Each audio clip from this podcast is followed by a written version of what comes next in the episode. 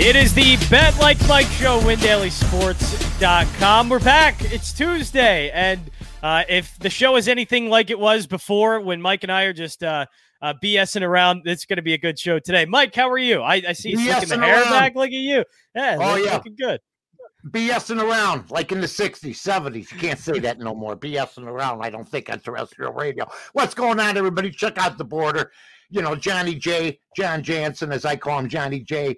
Of course, yours truly, Mike North here. A 3-1 night last night for me, 1-2 for you, John. We win as a team, 4-3 all together. I had the basketball game, Clippers, with the Clipper win. I also took them on the money line. I had a huge night last night, and I had the under, which I had to sweat out a little bit. But you know what? And you had a big win with the Colorado win, an underdog win, paying about 130, 135. So once again, we come back.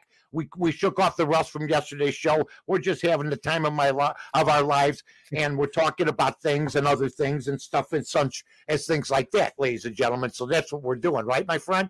I mean, it's absolutely good to be back. How many shows did you do yesterday? Oh gosh, I did like 3 shows yesterday. I'm not easing myself in, you know. I can't go full throttle. I got to ease myself back into things. Well, I'll tell you what, we're going to ease ourselves into things by saying that, you know, I watched the Philly game. I mean, you had a big lead. I know you're a Philadelphia 76er fan. Yep. I have nothing against them. But the Joe Embiid for MVP stuff, and then when he has a good half, everything's fine. When he has a bad half, it's his meniscus is bothering him, his knees bothering him. Let's make up our mind. Is he hurt or not? I mean, because I just think he had a bad half of basketball. He's a warrior. I think the guy has picked up my respect level this year. But when people tell me he's the big guy in that team, and he played like 55, 56 games this year, that which automatically disqualifies you as MVP. I would rather for the Bulls, for instance, have Ben Simmons than Joe Embiid. Defensive player, a top 5 easily. Wingspan, doesn't hit the 3, so what? Can get better with free throws. But wouldn't it hurt Philly more to lose Ben Simmons next year than Joe Embiid? Because you can't count on Embiid.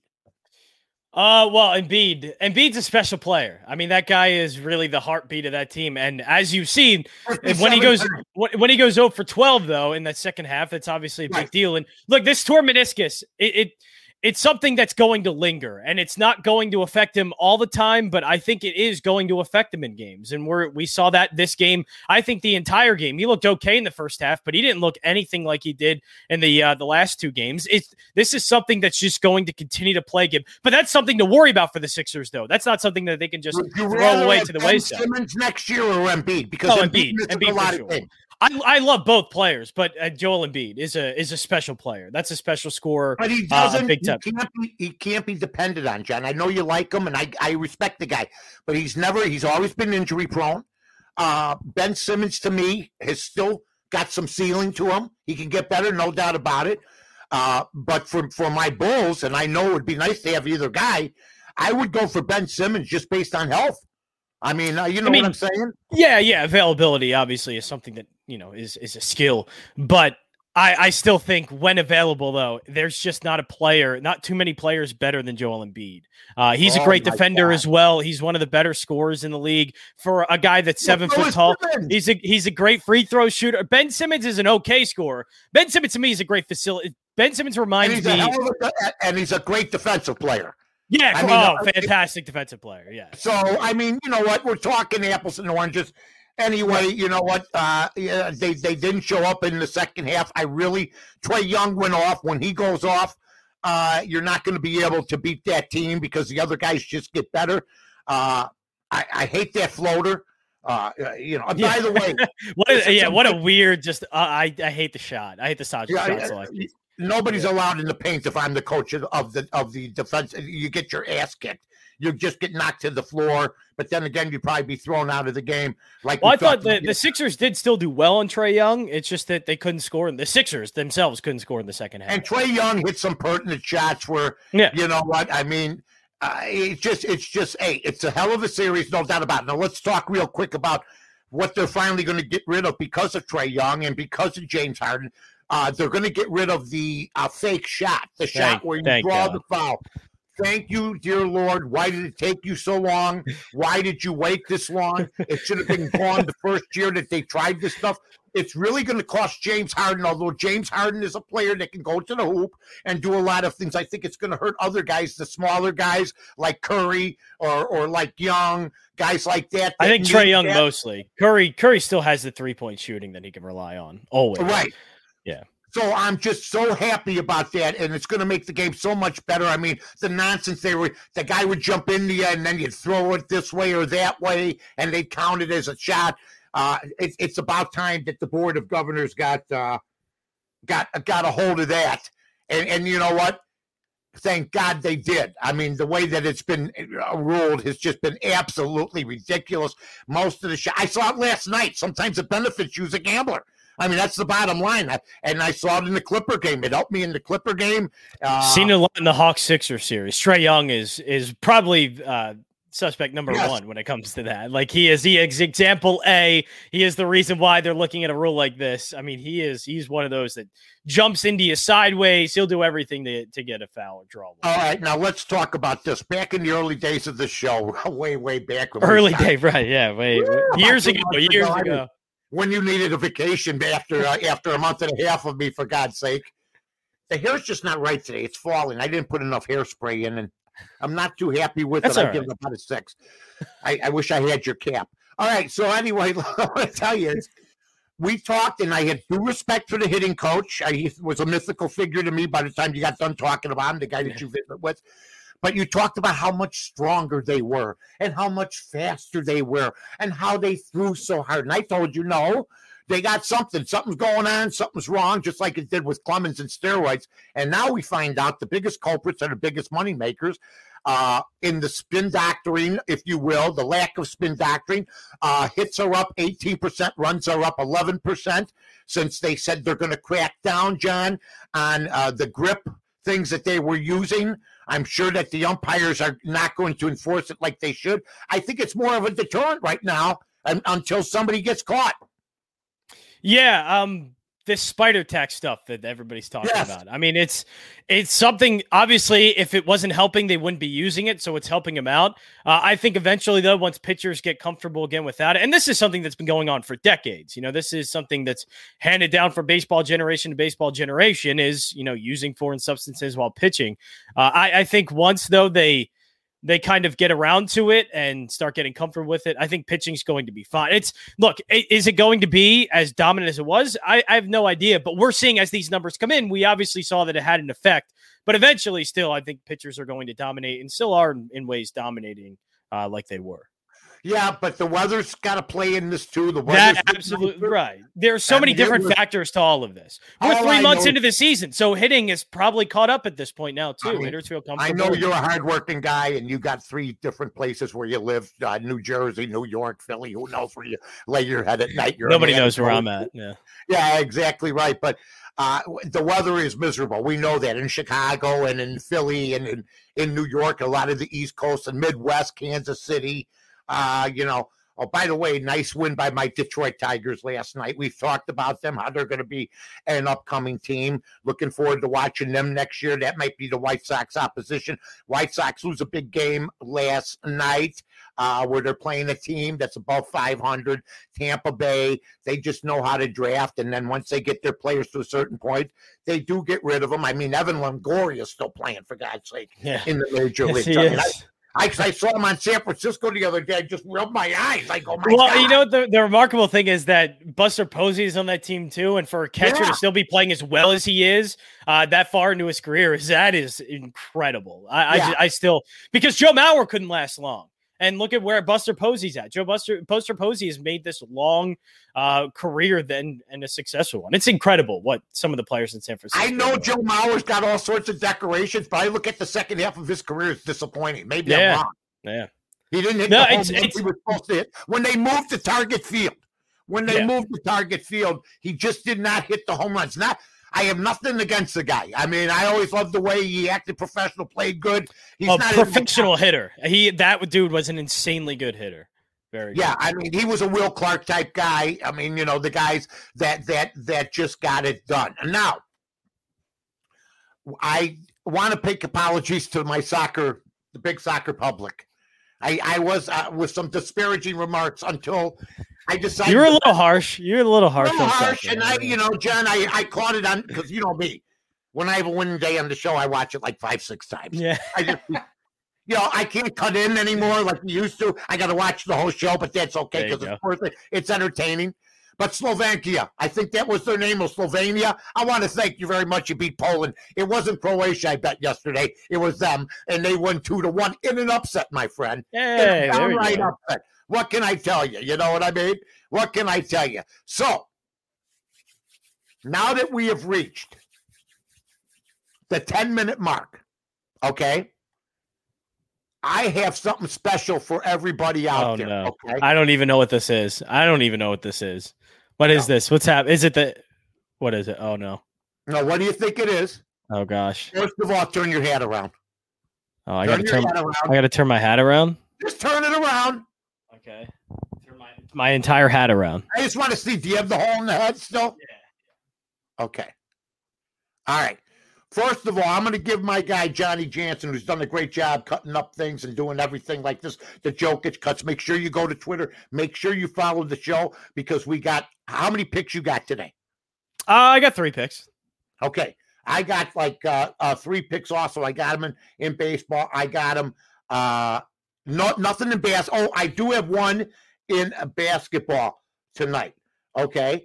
But I will tell you this. I'm going to let John tell everybody. Last night, I saw the ad that you had at the Philly Gambler. Now, do you work that show solo every night from 8 to 11, or when do you work? Yes, I do. 8 to 11 every night, yep. 8 to 11, Monday through Friday. Yep. And is it mostly point spreads? I've never been fortunate. Do you have guests, or do you just basically do the show on your own? I usually have 2 or 3 guests each show, and then after that, just all me. Okay, and do you go into the station, or do you still do it from home? No, in studio. Fine, yeah, we've been in studio. Isn't that now? It's great. Yeah. So you do it from in studio. Who's your producer? Me. You do everything. Everything. So you run the board. Yep, run the board. And where did you learn this? Where did I learn? Where did you go to school? I went to East Carolina. For. Oh, you're a pirate. That's right. Yes, I am. Yeah. All right. Surprised you know that. That's well done. Which leads me to believe now, for Rookie of the Year, Trevor Lawrence has to be the odds-on favorite. Am I right or wrong? Absolutely, 100%. Okay, does it concern you about his hamstring? No. It doesn't concern you at all. You think they're just playing coy, they're taking it easy, you think Urban Meyer, because now it's the time you're going to put in, a lot of people are going to put Rookie of the Year balloting. I'm just telling everybody now, don't put Justin Fields as the main guy to win Rookie of the Year. No, you can't. You have to have somebody that you're sure is going to start. Yes. Number one, Trevor Lawrence is the overall favorite. Why is he the overall favorite? Because everybody knows, okay, that he is going to start. Am I right or wrong? Period. Yeah. Yeah. Now, that doesn't mean there's better players out there, okay? That there may not be a better rookie out there, okay? But wouldn't you say, John, that's probably money? It's a Mike, like he's minus 175, 200 right now, I think.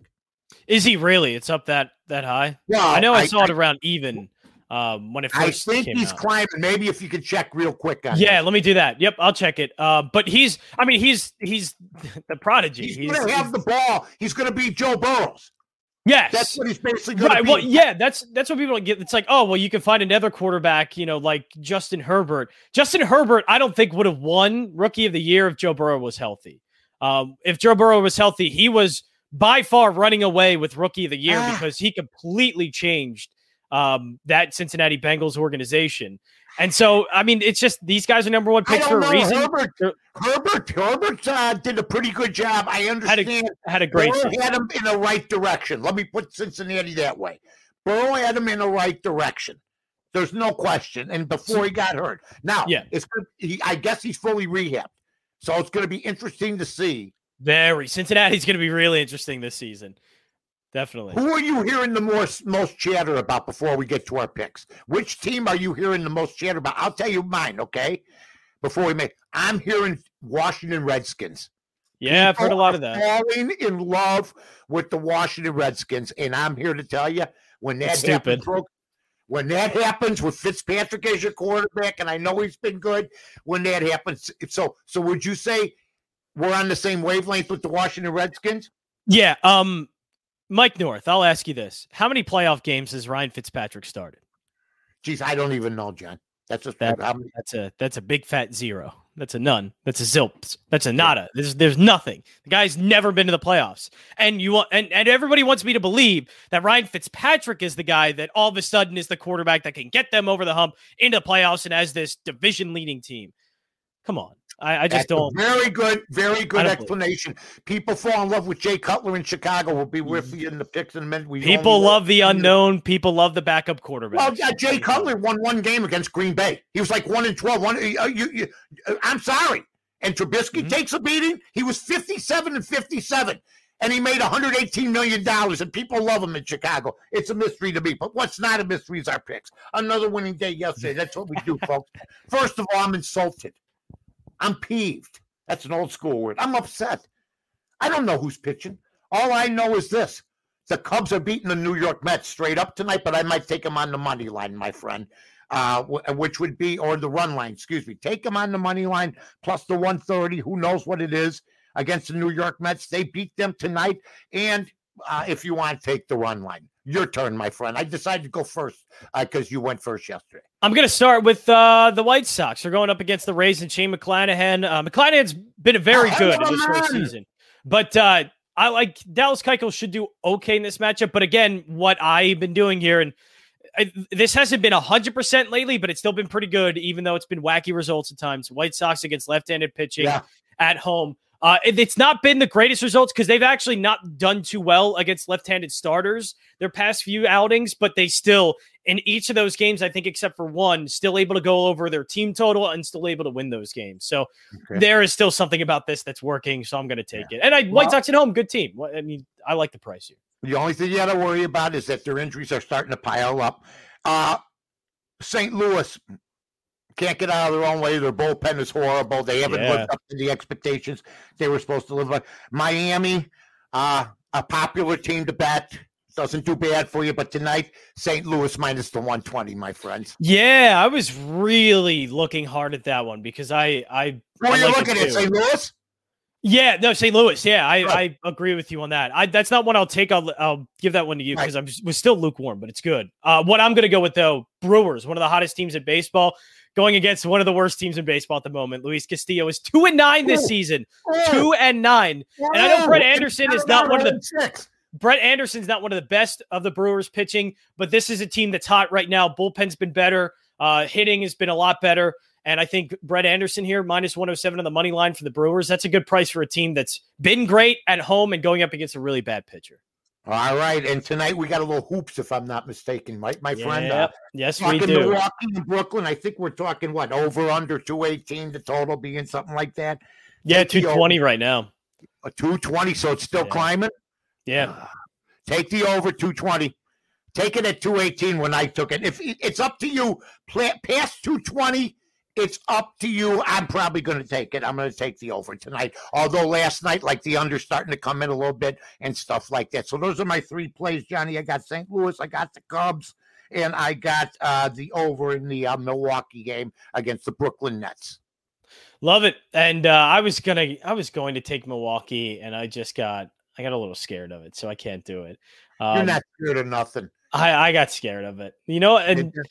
Yeah, and you know what? Can I might do a really money has no home, my friend. Well, I might do a terrifying, really scary, unbelievably dumb bad play, because the Padres could end up crushing this guy. I get it. Chichi Gonzalez not very good, but at plus 210, and again with the way the Rockies are, you know, things can get wacky in Coors Field here. Plus 210, I want to take a shot on that price. I really do. So give us your picks one more time real quick. I'm going with, I got to look at it real quick. Before I do the wave, I have the White Sox money line, Brewers money line, Rockies money line. What a show. What a show, ladies and gentlemen. We thank Win Daily. We thank Jason. We thank Johnny. We thank Sia. We thank all you folks. Make sure you pass the word around. It's the fastest 20 minutes in show business. I mean, we just jumped around the board today. Nothing particularly sticking out, so to speak. We do tackle the pertinent subjects, but we just sprayed around the infield tonight. And good luck with the picks. 3-1 yesterday, 4-3 as a team. Johnny's been on fire. Johnny comes back from vacation, and we're going to win. So long, everybody.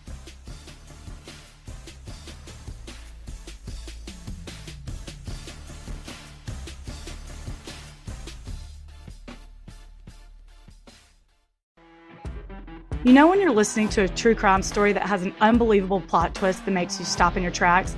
That's what our podcast, People Are the Worst, brings you with each episode. I'm Rachel. And I'm Rebecca. We're identical twins who love true crime cases that make you say, "Didn't see that coming," and we hate the people responsible for them. Listen to People Are the Worst now on Apple, Spotify, or wherever you get your podcasts.